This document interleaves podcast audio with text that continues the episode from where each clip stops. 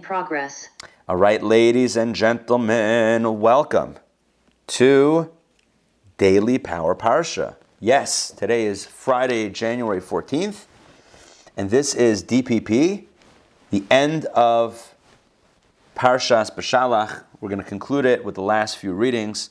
We have a little bit of catch up to do. Not catch up, that's something else. That's a different uh, accoutrement. This is some catch up. And we got a lot of cool stuff to talk about. Okay, so I'm going to share my screen so that you can see what I'm saying. And we will take it away. All right. We're up to reading number five. But at the end of reading four, I want to add on a little bit of more details. At the end of reading four, we read how they came to a place called Mara, where they could not drink water from Mara because it was bitter. And then God tells Moses to take a piece of wood and cast it into the water, and the water became sweet.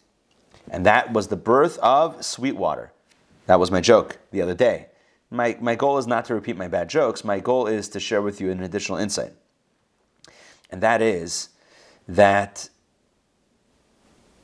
what, according to some commentaries and uh, more mystical commentaries, the wood that is being thrown into the water, the wood is a euphemism for Torah.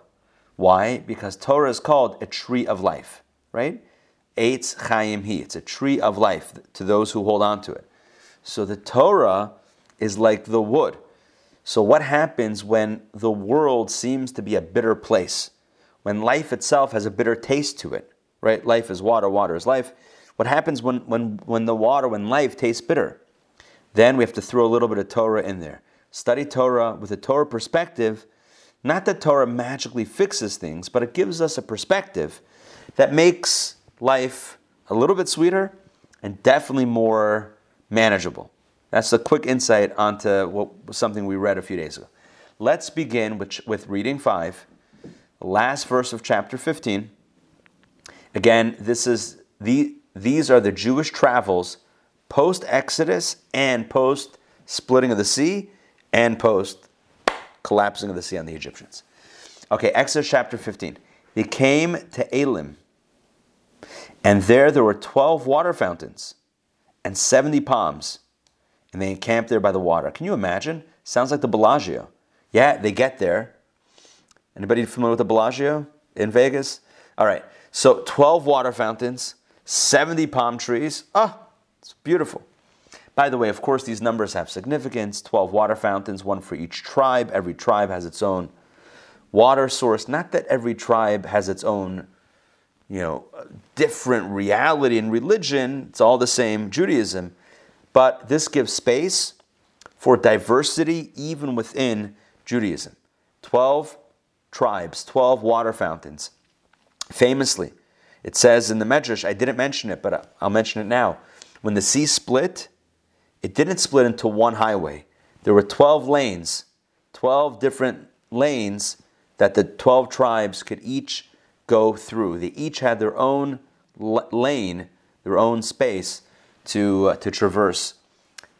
The, the idea of, of individuality and diversity is very powerful.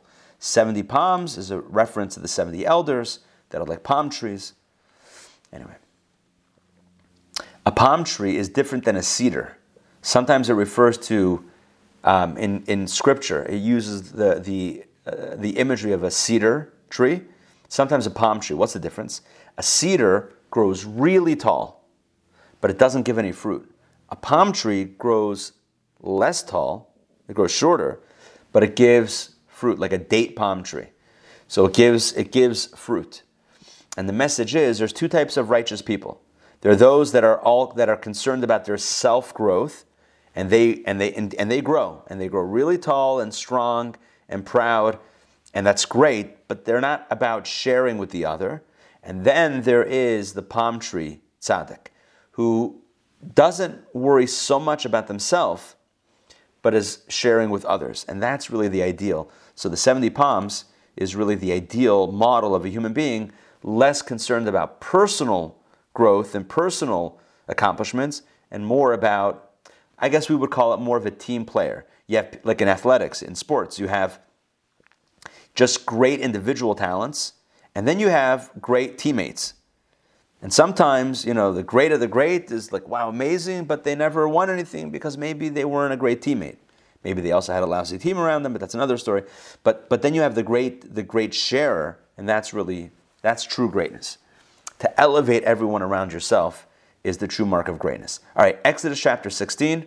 Let's Rabbi, go. Yeah. Excuse me. So, who are the seventy? I mean, what does the seventy elders represent? There, there were set. Well, I mean, there, there was a council of elders that, that, that they had already in Egypt. that says that Moses spoke to the elders and conveyed the message. There was already this group of senior leaders, leadership, that that numbered seventy. Um, why seventy specifically? There's different ideas. Uh, can't tell you uh, practically why. I mean, Kabbalah has an, an, an insight. The seven sfirot times ten, which is the, the completion of all seven. Uh, there are different angles on it, but on a practical level, I'm not sure. Okay, so Exodus chapter 16, verse 1. They journeyed from Elim, and the entire community of the children of Israel came to the desert of Sin, which is really, yeah, no, it's Sin, yeah. But it's not Sin like we know Sin, it's a Hebrew name, which is between Elim and Sinai. Well, that's significant. And they arrived there on the 15th day of the second month, that's the 15th of Iyar, after the departure from the land of Egypt. The entire community of children of Israel complained against Moses and Aaron in the desert. The children of Israel said to them, If only, listen to this, if only we had died by the hand of the Lord in the land of Egypt, when we sat by pots of meat, when we ate bread to our fill. They said, In Egypt we had so much food. There were pots of meat, there was bread galore. For you have brought us out into the desert to starve this entire congregation to death. We have no food. Basically, this is a very dramatic way of saying we're hungry. Instead of asking for food, they started kvetching. Why? I guess it's Jewish tradition to kvetch. I guess. Verse 4 So the Lord said to Moses, Behold, I am going to rain down for you bread from heaven. We call this the manna and the people shall go out and gather what is needed for the day so that I can test them whether or not they will follow my teaching. And that means that every day it's going to fall, and only what is needed for the day should be gathered. No extra, no leftovers, only what you need for the day. Gather for um, gather on that day every morning, and it shall be on the sixth day, Friday, that when they prepare what they will bring, it will be double of what they gather every day. So on Friday, you're going to get double amount to eat on Friday and Shabbat, because on Shabbat, don't, the implication is don't go out to gather. Thereupon Moses and Aaron said to the children of Israel in the evening, You shall know that the Lord brought you out of the land of Egypt. God's got you. And in the morning you shall see the glory of the Lord when he hears your complaints against the Lord. But of what significance are we that you make the people complain against us? In other words, God is going to show his miracle. But why are you complaining to us like we have anything to do with this? If you want to ask for, for food from Hashem, go pray to God. But don't don't turn against us. Like we're not we're not the bad guys here. Not that God is the bad guy either, but there's a, there's a protocol. They're trying to explain to the people, like less kvetching, more praying. If you want if you want something, go to the go to the source. Anyway, and Moses said, when the Lord gives you in the evening meat to eat and bread in the morning with which to become sated, when the Lord hears your complaints, which are which you are making the people complain against him, but of what significance are we? Not against us or your complaints, but against the Lord. Again, they're saying, God's going to take care of you, but why are you angrily mobbing, ganging up against us? Right? You want food? Go to God and, and don't complain either to God, but, but ask for it but to complain to us is just misguided energy. This is Moses. This was really the first time. Well, by the sea, there was also a little bit of anxiety, but that's understood. I guess this is also understood. They, they were hungry, Jews and food, right? Don't get in the way of, you know, hungry Jews are always uh, a stampede away. Like, uh, you know, ne- never, never hold back that and expect good results. Nonetheless, Moses is saying there's a right way and a wrong way to go about it and uh, less kvetching, more more praying, as I said before. We wish that the Jews would have taken heed to this and, and throughout the 40 years not complained, but unfortunately, this is the first of, of several episodes like this. And Moses said to Aaron, Say to the entire community of the children of Israel, Draw near before the Lord, for he has heard your complaints. Tell the people that God has heard them. And it came, by the way, he heard your complaints, not your prayers, your complaints, right? Let's understand what, what, it, what it was. And it came to pass when Aaron spoke to the entire community of the children of Israel that they turned toward the desert, and behold, the glory of the Lord appeared in the cloud. There was always a cloud by day, but now they could see a divine energy. So it was anyway a miraculous cloud, but now they could really see the divine energy in the cloud, and now they paid attention. Okay, so what we have in this reading so far, the, the primary idea here is they were asking for food, complaining that in Egypt they had so much better. They had meat and they had bread, they could eat. Now, meanwhile, they were slaves and being beaten all day. Nonetheless, they had food. And now they're complaining. We're in the desert. We're going to die in the desert. There's no food. God says there's going to be heavenly food. Just watch. Moses says, Take it easy. God has heard your complaints. So the Lord spoke to Moses, saying, I have heard the complaints of the children of Israel. Speak to them, saying, In the afternoon you shall eat meat, and in the morning you shall be sated with bread. I'll give you meat in the afternoon and bread, the manna from heaven, in the morning. And you shall know that I am the Lord your God. And it came to pass in the evening that the quails went up and covered the camp. What quails? Miracle quails. Quails came and enveloped the whole camp. And in the morning, there was a layer of dew around the camp. So in the evening, they had quails. They had what to eat. They had meat, quail meat. I can't tell you what it tastes like. Never had it. But I guess they did. I also guess the quails are kosher. That's the implication, right? What is it? Sorry, Joe? I said it tastes like chicken, I'm sure. I'm sure. I'm sure. Exactly. exactly. Chicken of the sky, as they say. Um, so the quails covered the camp, so they had meat. And in the morning, listen to this there was a layer of dew around the camp. Now the layer of dew went up, it lifted with the sun, with the heat, right? And behold, on the surface of the desert, a fine bare substance, as fine as frost on the ground. There was like white, white frost kind of looked like frost. Covered. This might be Sunday in Atlanta. It's supposed to snow or rain. I have no faith. My kids are like, it's going to be a snow day. I'm like, I don't know. I don't know. I feel like Atlanta, it's probably going to end up being rain and just, I mean, we need rain. Rain is good, but like, don't break out the sleds just yet. Who knows? It could be, but but anyway, this was frost in the desert. What is that? When the children of Israel saw it, they said to one another, It is manna. Because they did not know what it is, what it was. Man almost means, let's see if Rashi tells us what, what the word man means. And Moses said to them, It is the bread. Oh, this is edible. This is edible frost. It's not, it's not just something to crunch with your boots. This is, um, this is bread. This is the food that the Lord has given you to eat. Let's look at Rashi here. Let's see if we get some insights.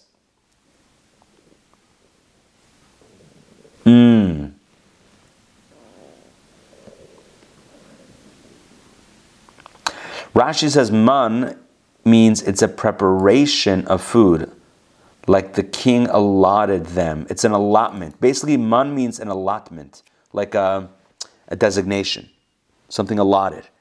So they said, oh, this is what we've been allotted from God. But they didn't know what it was. They didn't know exactly the nature of it. And, and Moses clarified, yeah, this is the food that, that was promised.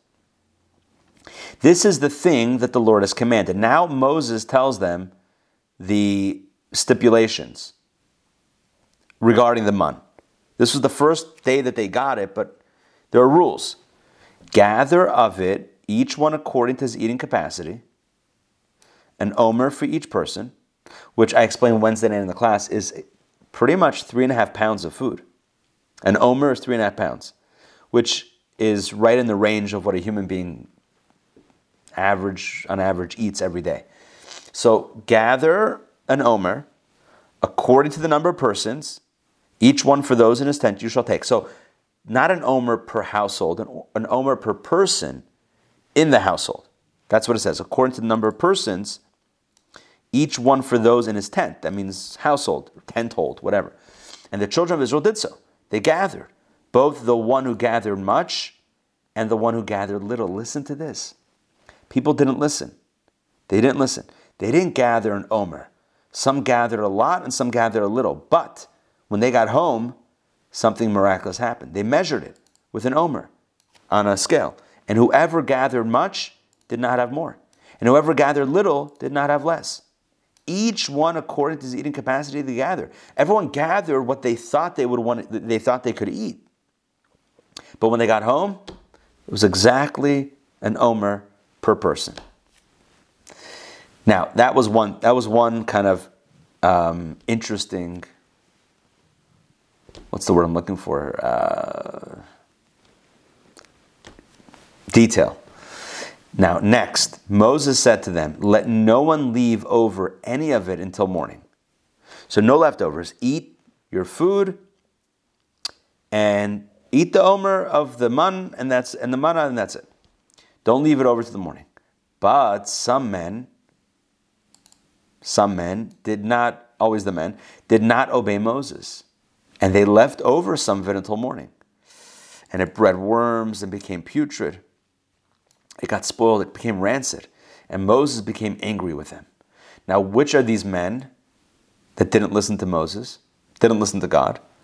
It's the same two people that were always causing problems. Their names were Dasan and Aviram, or Dathan and Abiram, same, same names. These were the guys that were fighting in Egypt when Moses said, Don't hit the other guy. And then he says, Well, you're going to kill me like you killed the Egyptian. Remember that whole story? And they kind of leaked the information about Moses killing the Egyptian the day before.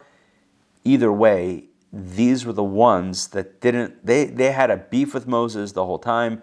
They didn't listen to Moses. You know what you're talking about. We're going to save some for tomorrow for breakfast. They saved it and it became putrid, and Moses became angry with them. They gathered it, okay, next. They gathered it morning by morning, every morning, each one according to his eating capacity. And when the sun grew hot, it melted. I guess that means when the sun grew hot in the um, outside, it melted in the field. I sorry, in the desert. So they had to gather it, I guess, earlier in the morning when it, you know, prior to melting. Otherwise, liquefied manna against the the the sand. I don't know. I don't know what that looks like. We call that a sandwich, but that joke was already made Wednesday night. Okay, it came to pass on the sixth day, Friday. Today, it's Friday, that they gathered a double portion of bread. By the way, this is the source of having two loaves of challah on our Shabbat table. At, at the meal, we have two loaves of challah, or two um, dinner rolls, whatever, two items of bread because that's how it was with the manna. They had a double portion, two omers for each one, not one, two omers. And all the princes of the community came and reported to Moses. Said, Moses, what's going on? Why, why do we have two omers? So he said to them, Ah, I know why. That's what the Lord spoke. The Lord told me, saying, Tomorrow is a rest day, a holy Sabbath to the Lord. Right? Tomorrow Shabbos. So bake whatever you wish to bake today. Cook whatever you wish to cook today and all the rest leave over until morning. Now you're supposed to leave over. Every other day, don't leave over. On Friday, you get two omers, double portion. You're supposed to cook and bake for two days, and you're supposed to leave it over to the next day because on Shabbos, no gathering, no cooking, no baking, just relax and enjoy. So, this time, they, they left it over until morning, Shabbos morning as Moses commanded, and it did not become putrid, and not a worm was in it. Magically, it was good, it was fine. And Moses said on Shabbos, Eat it today, for today is a Sabbath to the Lord. Today you will not find it in the field. Eat what you left over because you're not going to get any new stuff. No new manna today. And this becomes the rule. Six days you shall gather it, the manna, but on the seventh day, which is the Shabbat, the Sabbath, on it there will be none, no manna. It came about that on the seventh day, some of the people, ooh, we know who they were, same two guys, according to our tradition, some of the people went out to gather manna. They're like, ah, I don't know, let me see if there's any manna scattered around. But of course, they did not find any.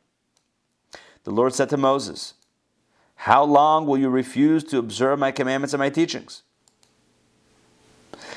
Um, how long will you refuse to observe my commandments and my teaching? I don't think he means you, Moses. I think he means how long will the people not listen to me? I told them don't leave it over. They le- on the weekday they left it over. I told them don't go and gather it on Shabbos. They went out to try to gather it. Why aren't they listening? How long are they going to refuse my, my teachings, my commandments? See that the Lord has given you the Sabbath. Therefore, on the sixth day, he gives you bread for two days. Let each man remain in his place. Let no man leave his place on the seventh day. God is, is reiterating to Moses, to reiterate to the people, it's very simple. It's very simple. Shabbat is Shabbat. The sixth day you get double, and that's it. No going out on Shabbat. You don't. You don't. Uh, no going out to collect, to gather, to cook, to bake, to prepare nothing. Garnish. You cook on Friday. You have on Shabbos. So the people rested on the seventh day. They listened. The house of Israel named it manna. We already know that. Actually, no, we know that they originally called it manna because they didn't know what else to call it. Manna, this is prepared for us. But now they actually formally named it manna, and it was like coriander seed. It was white, and it tasted like a wafer with honey. That sounds pretty good. Wafers coated in honey? Not a bad deal. Couldn't it transform in your mind or something to whatever food you wanted or something? It does say that. It does say that, yeah. Where, how, how, how does that um, reconcile with this that it tasted like a wafer with honey? I forget already where, where that teaching that it could taste like anything is derived from, but there are other verses that point to that, and that's how, I guess, maybe there's a few verses that have distinctions of, of, of what it tastes like, and maybe that's the solution, is that it tastes like whatever you wanted it. So clearly here, somebody had honey wafers on their mind. Okay, Moses, Moses said, This is the thing that the Lord commanded. Let, oh, listen to this. Let an omer full of it, of the manna, like a full amount, three and a half pounds, be preserved for your generations, in order that they see the bread that I fed you in the desert when I took you out of the land of Egypt. So Moses said to Aaron, Take one jug, a nice big, I picture those um, like a mason jar, like a nice big mason jar, and put there an omer full of manna in, in your mason jar, and deposit it before the Lord to be preserved for your generations. Keep it in a holy space. It's kind of like a, a time capsule. You know, you put like something from a from an era. Keep the manna in a jug. As the Lord commanded Moses, Aaron deposited it before the testimony to be preserved. Ultimately, it ended up being placed inside the, it was either inside the ark or next to the ark. It was either inside or right, ne- or right outside, but next to it was this manna, or maybe on the ledge. I forget already where it was. It was in close proximity. Ultimately, not now because they didn't have a temple, they didn't have a tabernacle. There was no ark yet. But ultimately, it was put in the holiest space. And the children of Israel ate the manna for 40 years. By the way, this is the Torah foreshadowing the fact that it would be a 40 year journey. Because we, we haven't read any of the story about why it took 40 years, the sin of the spies. None of that has happened yet. But the Torah is giving us, um, the narrator, if you will, is telling us the, the bigger picture. By the way, this was eaten for 40 years until they came to an inhabited land, Israel. They ate the manna until they came to the border of the land of Canaan. And the Torah also mentions, the narrator says, the Omer is a tenth of an ephah. In case you're measuring it and you know what an ephah is, an Omer is one tenth of an ephah, one and a half kilos, which is about three and a half, a little bit more than one and a half kilos, which is about three and a half pounds. Okay, so that's about the manna. Let's continue. Um, the entire community of the children of Israel journeyed from the desert of Sin to their travels by the mandate of the Lord. They kept on moving. They encamped in Rephidim. And once again, there was no water for the people to drink. Remember at the last place? Well, two places ago, the waters were bitter. So they had to throw wood into the water. And then they came to a place with 12 water fountains and 70 palm trees. So life was good. But now they're in Rephidim, and once again, there's no water. Not only bitter water, there's just no water. So the people quarreled with Moses. They didn't get the, they didn't get the message before. they're complaining to Moses. Not only complaining, they're fighting with Moses. And they said, Give us water that we may drink. There's punctuation missing here. There should be some sort of punctuation after the word drink. So Moses said to them, Why do you quarrel with me? Why do you test the Lord? Again, why, why are you looking at me? Number one. And number two, why are you testing the Lord? Just ask, don't challenge. The people thirsted there for water, and the people complained against Moses, and they said, Why have you brought us up from Egypt to make me and my children and my livestock die of thirst? Again, always going back to the Exodus. Who wanted this? Who asked for it? Why'd you do this? Now we're suffering. We're all going to die. Our, us, our family, our livestock. It's terrible. Blah, blah, blah. Um, okay.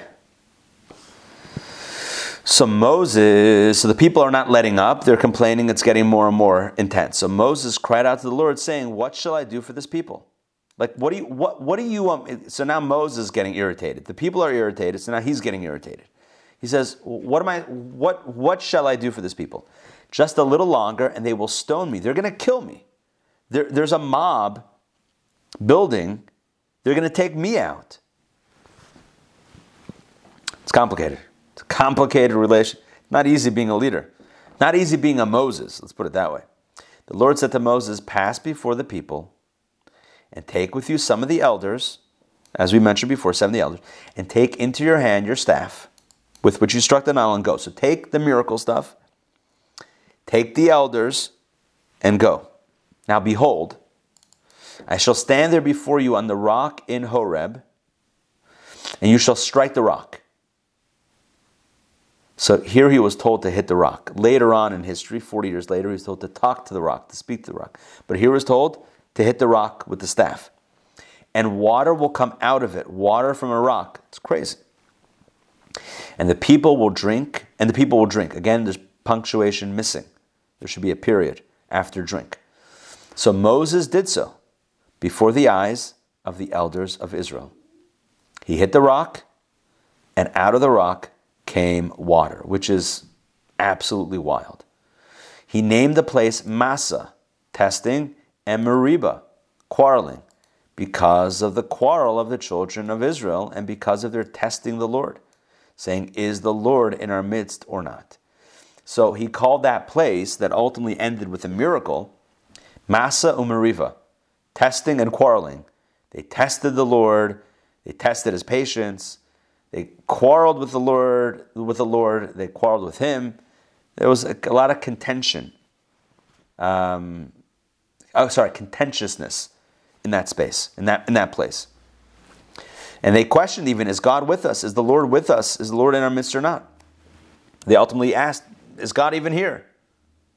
Or are we bound to all die in the desert. In, in the defense of the people, it's got to be very vulnerable to be out a few million strong in middle of a desert without any plan, without any plan that you know of, right? I, I mean, God had a plan. God let Moses in on some of the plan, but imagine the people. So what? It's a little bit hard to be in the dark and not know and, and just trust. It's, it's, it's not easy. All right, well, on, on the heels of questioning if God is with us or not, what comes next is Amalek. And Amalek, according to um, Jewish teachings, Amalek is gematria. The numerology of Amalek is the same as the word safek, which means doubt. D O U B T, doubt. When a person doubts Hashem, that's Amalek. And it literally comes on the heels of questioning is God with us or not. And it's easy to point fingers at those people, but our, if we want to be honest with ourselves, we also have moments of questioning. Not moments of, oh, God is for sure not here, but moments where we might ask the question Is God listening? Is God with me? Right? Is God going to help? We, we question sometimes. And we have to understand that that questioning, although might be normal, is Amalek that has to be fought with. In other words, we have to internally push back anytime we question. Right? Questions are okay, but at some point the question might be unhealthy, and those we have to push away and, re, and, and reiterate to ourselves our faith. The numerology, by the way, works out like this. Safek, Samach is 60, Pei is 80, that's 140, and Kuf is 100, 240. Okay, 240, remember that number. Amalek, Ayin is 70, Mem is 40, that's 110. Lamed is 30, which is 140. And Kuf, Amalek, Kuf is 100, 240. They both equal the number 240. Amalek, Safek, when you doubt, it's Amalek, it's your enemy. Doubt is not healthy. Cynicism, you know, that uh, ambivalence. These are all things that we need to take seriously and, and, and push back against. So, in the physical incarnation, there was actually a nation called Amalek. The spiritual idea is what I share with you. Amalek came and fought with Israel and Rephidim. Moses said to Joshua, Pick men for us, select an ar- draft an army, and go out and fight against Amalek. Tomorrow I will stand up, uh, I will stand on top of the hill with the staff of God in my hand. Joshua did as Moses had told him to fight against Amalek, and Moses, Aaron, and Hur Moses' nephew. Hur was Miriam's son. They, so Moses, his brother, and his nephew ascended to the top of the hill. The hill was overlooking the battlefield. It came to pass that when Moses would raise his hand, Israel would prevail. When Moses lifted his hands up, the people saw it, they saw the hands, they looked up to heaven, they remembered Hashem, and the, the battle turned in their favor. And when he would lay down his hand, Amalek would prevail right? When he put down his hand. Now Moses' hands were heavy. So they took a stone and placed it under him, and he sat on it. So, number one, he sat down. And number two, Aaron and Hur supported his hands, one from this side, one from this side, one from that side. They lifted his hands up. So he was with his hands in faith until sunset. Amazing. Not that the hands, Rashi clarifies, and our sages clarify, not that the hands were miracle hands. It wasn't a magic trick. It was a reminder of who's in, who, of, of that Hashem's in control, and that was a symbolism. Okay, Joshua weakened Amalek and his people with the edge of the sword. Weakened, maybe it means um, slew, slayed, slew. The Lord said to Moses. So basically, they defeated Amalek. That's the short of the short of the story is they defeated Amalek with the edge of the sword.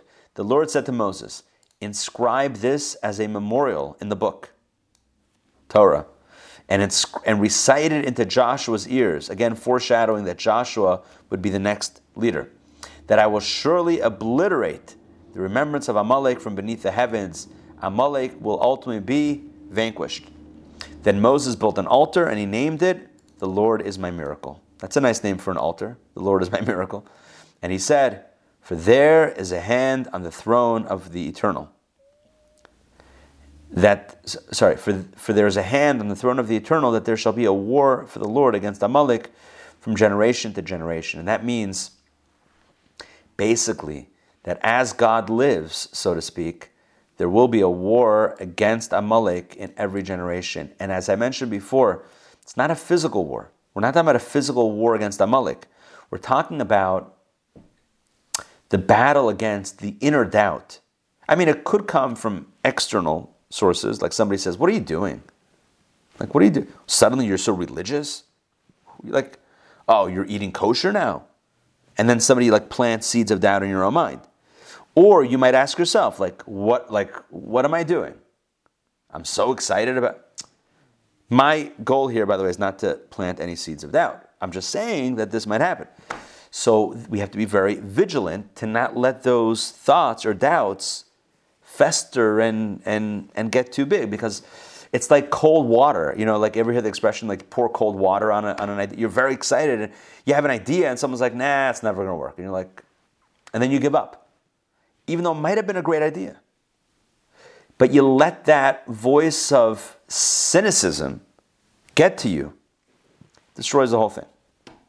So it's very important to keep with the passion to keep, you know, and to when when we feel like there's a little doubt creeping in, we should look at it as that is the enemy to my progress, and I need to push back against that, against that Amalek doubt.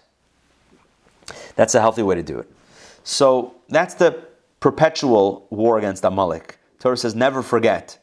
Never forget that there's always a chance for Amalek to rear its cold head, so to speak, and cool things down. The example that's brought in in, in, in the Medrash there was a hot bath, like a very hot, like hot water. No one could get inside. No one, no one could stay. It's too hot. One guy, one reckless individual, jumps in. And once he jumps in, he cools it down, and then everyone jumps in. You have the little, the little cynical thought that just ices over everything. So it's always that first cynical, negative thought that could spoil a good thing. So we have to be careful with that. We're never going to be perfect. That's for sure. That we know already. That we don't need Torah to tell us that, but we know that from our own experience. We're never going to be perfect. The goal is not perfection, but the goal here is awareness. Know ex- when you're riding high, when things are good, expect Amalek to show up, as if on cue. Amalek strides into the scene and says, "Maybe not." Eh, you're very excited. Eh, take it easy. Take it easy. Right? You want to do a mitzvah. Why do you need to do it today? Do it tomorrow. All of that is Amalek. So we, if, as long as we have the, the awareness, we can be better prepared and we can handle that better. If we're unaware, that's when it becomes really dangerous because then we're taken by surprise and then you know it can it can vanquish us and take away from our energy with the element of surprise. We don't want to be surprised. So Torah says, expect Amalek around every turn. Expect the challenge to present itself. Okay, that takes us to the end of the parsha. So eh, there's a lot of drama that we did today. We did it quickly. We didn't, you know, we, we had three readings and we didn't go into much Rashi inside. I threw in a bunch of Rashis, by the way, and Midrashim and Kabbalah, Chassidus as we went along. The, the highlights that I have are number one, life is a bit sweeter with Torah's perspective. Number two, 12 paths. 12, 70 facets, 70 palm trees, 12 paths. You got a path for every tribe. We don't have to be exactly like the other guy. We can be unique and individual and have a connection with our source um, in, when I, I'll say in the same way, but differently, but an equally strong connection to our source. We never have to replicate anyone or anything else. Um, the next lesson I took is the idea of prayer. If we have something to say, say it to Hashem. No need to gang up against Moses. I don't know what that would mean practically nowadays, but I think it's an interesting. Maybe we do this. You know, maybe take God out of this for a second. Like, people get very angry when their flight is canceled and they start like yelling at the person behind the counter as if they have anything to do with it, right? It's like, my flight is canceled. Don't you know how important it is this this trip? And the person's like, I mean, uh, okay. I mean, yes, I can empathize, but like, you're really shouting at the wrong person. So you know, it, maybe there's a bit of a similarity there. They're they're they're shouting at the rep Moses. Moses is like, listen, if you want something changed in the script, go to go to the author Go to the creator. Don't and I would and I would recommend don't be angry. Like ask for what you need. Don't don't approach it from like this this anger place. But yeah, you're speaking. So the message for us in a constructive way is, if we want something in our script to be changed, there's a method. It's called tefillah. It's called prayer. Sometimes, as we learned beginning of this week, we have to just march forward and not worry about the ocean in the way. Just keep on, keep on, keeping on. Sometimes we got to petition the, uh, the author to change things. Either way, complaining is not going to get us anywhere. All right, so that's the next message. And the final message is about Amalek. It's about being careful to not let those doubts fester too much, because too much doubt is not a good thing. Okay? Some messages to take into Shabbos. Good? Make sense? Well, Yes. I just have a comment. Yeah, Joy. It also seems to me that the children of Israel are called children because they kind of act like children, but they also always have to be protected and educated. Yes. And they came from slavery. Right. And this experience in the desert, they knew nothing about God and God's ways. Right. And they had to learn and be taught how to be Jews. I love that. I love that. So we can look at this story with a little bit more empathy, a little bit, right? Because I'm being a little harsh, right? You're saying very, I think, very accurately. They, it's not their fault, right? They didn't have faith. Ooh, we're not. We, we can't wag a finger at them. What? How were they supposed to know? We are the beneficiaries of thousands of years of history as a people, and we can look at these stories and, and learn from them. They were the first ones living it. They were out in a desert. What did they know from faith? What did they know from God? What did they know about the process? Good. So it's it's more about an education than it is about blaming them. I like I like that take. It's a healthier take. I like that. Good. Also, also Patience. for the from Wednesday when we read about when the Israel when the sea opened and there was all the jewels there from Right. the Egyptians. I mean, I don't I don't look at it like they were being materialistic. I mean, they were supposed to take all the gold and silver and jewels from the Egyptians. Right. God had said. Right. Right. And then also, I mean, and they would use it theoretically to build the Mishkan. Correct. Correct. So I'm surprised that they were hushed away from doing that. Seems like Moses said, at this point you got enough. By the way, by the way, Moses used this in his defense of the Jewish people by the sin of the golden calf. The Medrash says that God said to Moses, What did you expect? Sorry, Moses said to God, What did you expect? You gave them so much gold. Of course they were. This gets back to what Joy said about a child, right? Of course they were going to mess up. You gave them too much. It's like you give a kid a, you give a 17 year old a, uh sports car that, you know, um, whatever. Like, you have to know how to drive them. You can't just, it, it requires, you know, uh, you give for the first time. Of course they're going to crash it. Like, what, what, what was your expectation? You gave them too much gold. Anyway, so, but I, I know that wasn't exactly your point. Your point was, why did he cut them off if this was a good thing? I guess at some point you can have too much of a good thing. And And ultimately, needed to get out for safety too. I think. safety and also, at, you know, the clock is ticking. We got Sinai. Hello, we got to go, right? We got.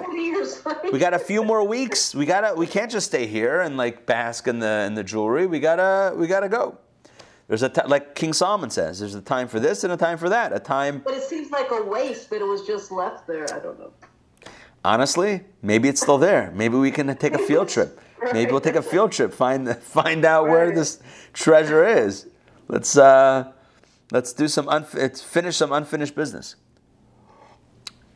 All right, great. Good Shabbos. It's great seeing you. Um, have a wonderful and peaceful Shabbos with um, with the riches, all of the spiritual and material riches, all of the dough, right? The double portion of dough should indeed be manifest for all of us, and uh, and just tremendous blessings. All right, we'll see y'all soon. Take care, everybody. Have a good Shabbos. Bye.